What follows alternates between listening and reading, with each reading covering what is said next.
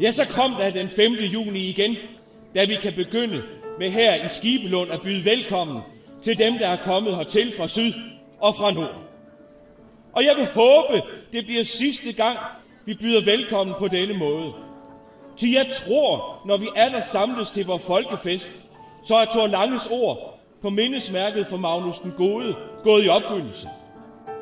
Magnus, tvænde rigers pryd, onde Gud din konges sjæl, at se Nordens grænsepæl er der rykket frem mod syd. Det er jo den store oplevelse, vi nu står overfor. Det vidunderlige, det vi har håbet på og længtes efter skal ske. Grænsepælene skal flyttes.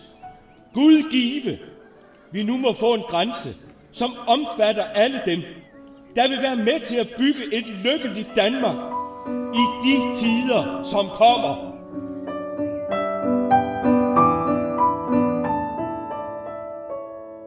Dette var et uddrag fra uddannelsesminister og højskoleforstander Jakob Appels tale til grundlovsmødet i 1919.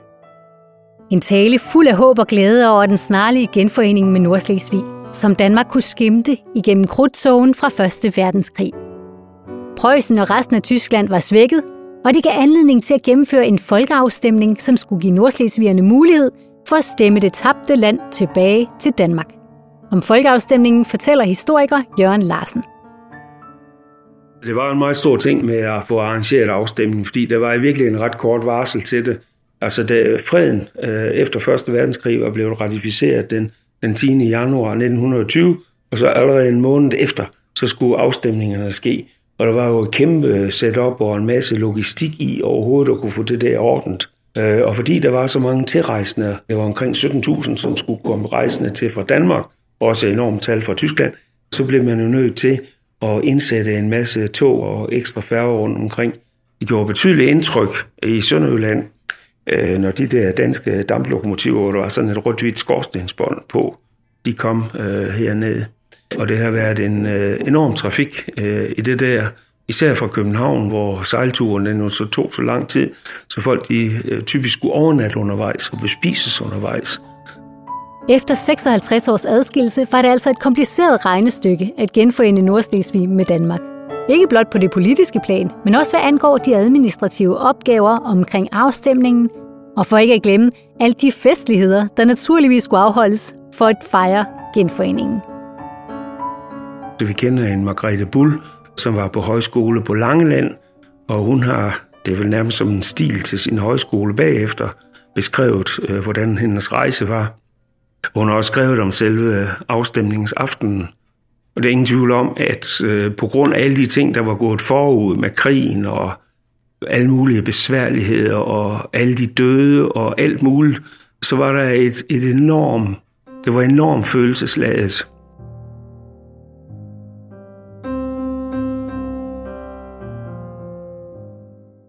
Lad os endelig bruge lejligheden til at høre Margrethe Bulls egen beretning om afstemningsaftenen. Så om aftenen samledes danskerne i fire store lokaler i byen. Det lokale, hvor jeg var, var de tyske barakker, hvor soldaterne for et års tid siden endnu havde deres bolig. Der var 600 mennesker bænket om de pyntede kaffebord. Der var gjort et enestående arbejde for at pynte det store lokale. Vi sad som i en hel grænskov, pyntet med store og små flag. Midt inde i lokalet var et mægtigt skilt malet med røde bogstaver med de ord Sønderjylland vundet, det er kampens mål. De fleste af talerne havde ved siden af glæden et sovemodigt præg over sig.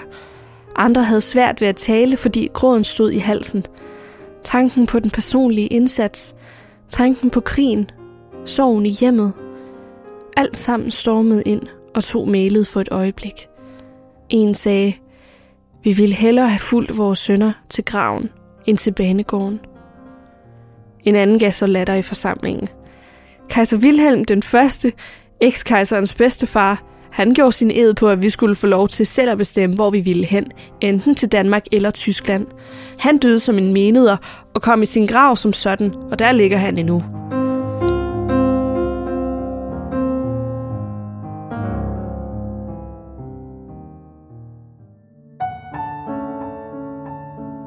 Efter tabet af de mange menneskeliv under 1. verdenskrig var det altså en blandet fornøjelse at tage til afstemningsfest den 10. februar 1920. Men det betød naturligvis ikke, at nordslesvigerne hellere ville have været den for uden. Tværtimod så stemte næsten 75 procent af befolkningen i den afstemningszone, som lå tættest på den danske grænse, for.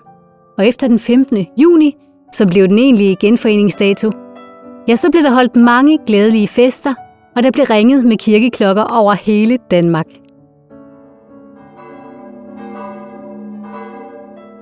Det var lidt om afstemningsfesterne, som blev holdt syd for Kongeåen. Nu vender vi tilbage til Skibelund Krat, hvor både mændene og kvinderne også her gjorde et stort arbejde for at forberede genforeningen. Om det fortæller den tidligere formand for Skibelundforeningen og efterkommer af H.D. Kloppenborg, Jørgen Kloppenborg Skrumsager.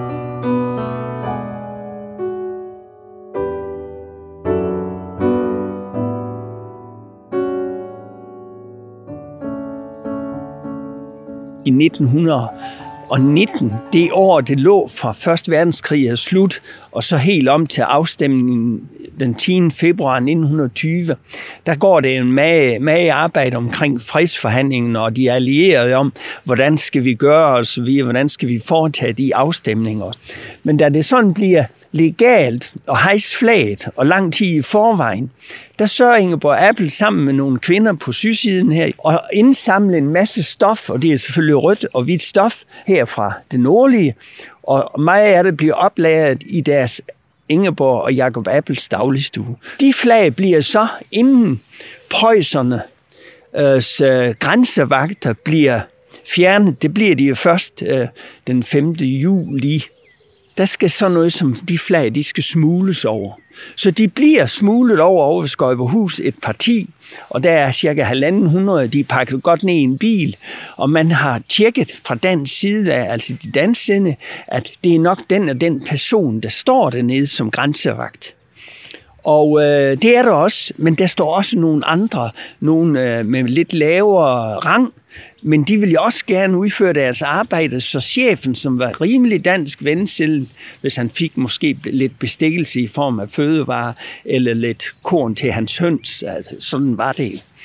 Og øh, da han så ser alle de flag, så er han nødt til at sige, Donnervette, og ud af, ud af bilen, og så skal de ind, og så skal det fortolles. De får lov til at beholde flagene, og de får en bøge på, jeg tror det er 380 mark, og den skriver de under på, at de nok skal betale på et tidspunkt. Men det er chefen dernede, han er faktisk slet ikke så interesseret i det. Han kan se, hvad vej det går. Han har fået gode venner på egnen i form af, at han jo er til at få noget goodwill. Og de kom jo i massevis derned i perioden op til afstemningen. Og det gælder for øvrigt også sådan noget som, øh, hvad her det, flagstænger. Det betød så meget. Så mange flagstænger var så nye, og det er jo i februar måned, at de, de jo slet ikke nået at blive malet. Ja, og så lige sådan, for mange familier, som ikke havde måske midler råd til at købe et flag, det sørgede de andre for. Fordi hvis de ville have en flagstang, skulle de have en flagstang. Ja, der var meget at fejre, og naturligvis skulle der også flages med det danske flag i Nordslesvig. Vi havde fået en stor landsdel tilbage – Spørgsmålet om, nøjagtigt hvor stor den skulle være, var stærkt debatteret. Danmark kunne faktisk have været endnu større i dag, hvis de politiske valg var gået i en anden retning.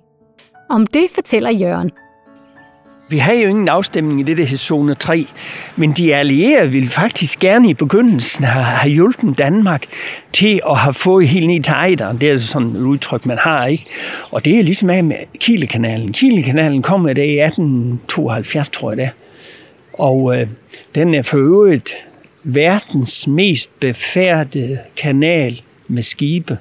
Ikke tons, men i skibe. Det var den for i hvert fald et par år siden. Få år siden.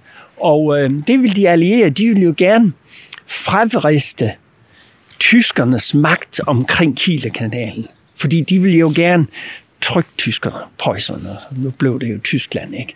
Men der var ikke den stemning for at sige, vi tager, hvad vi kan få.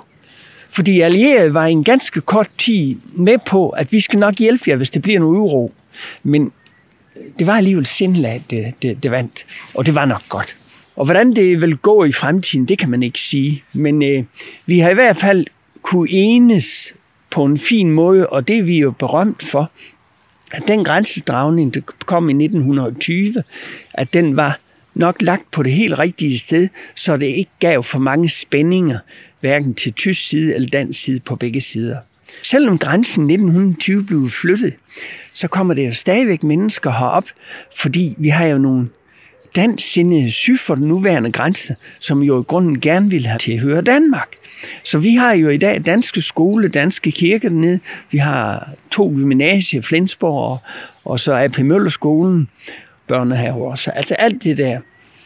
Og øh, det har jo gjort, at vi går jo ikke i dag og skyder efter hinanden, undskyld udtrykket, og, og vil tage hævn og alt det der, som vi jo desværre ser mange andre steder i verden, hvor det jo, jeg tror det er 20-25 borgerkrig hele tiden.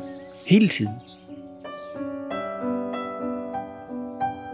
Ja, grænsen blev sat der, hvor folket ønskede, at den skulle sættes. Det var, som Jørgen siger, nok godt.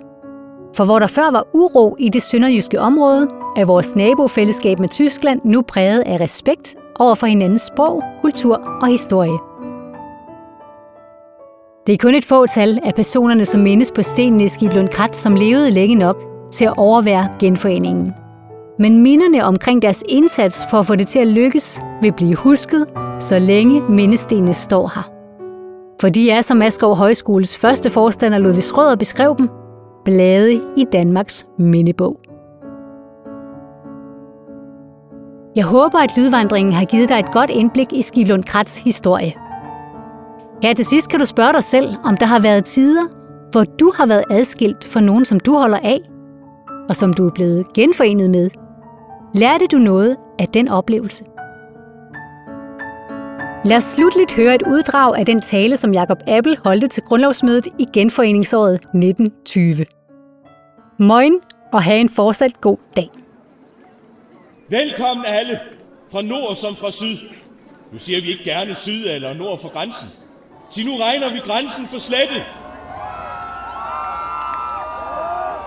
Vores grundlov har været knyttet tæt sammen med vores grænsekampe mod syd. Grundloven af 1849 fik vi medens kampen stod på. Den senere ændring af denne fremmedes efter nederlaget og tidspunkter fra 1866 til 1915 hengik, før vi vandt tilbage, hvad der var gået tabt gennem denne ændrede forfatning. Nederlaget i 1864 blev gennem kamp, gennem lidelse og smerte, en fremgang for vort folks styreste eje. Denne grundlov skal stå i sine hovedtræk i de tider, som kommer. Og alle har sikkert klart forståelsen af, at det ikke nu, når ændring foretages, drejer sig om indskrænkninger, men om ved nødvendige ændringer at give plads for alle dem, der efter har været under fremmed herredømmet, kommer hjem til os. Vi skal udvide rammerne, så frihedens gave kan blive til gavn, til lykke og velsignelse for alle danske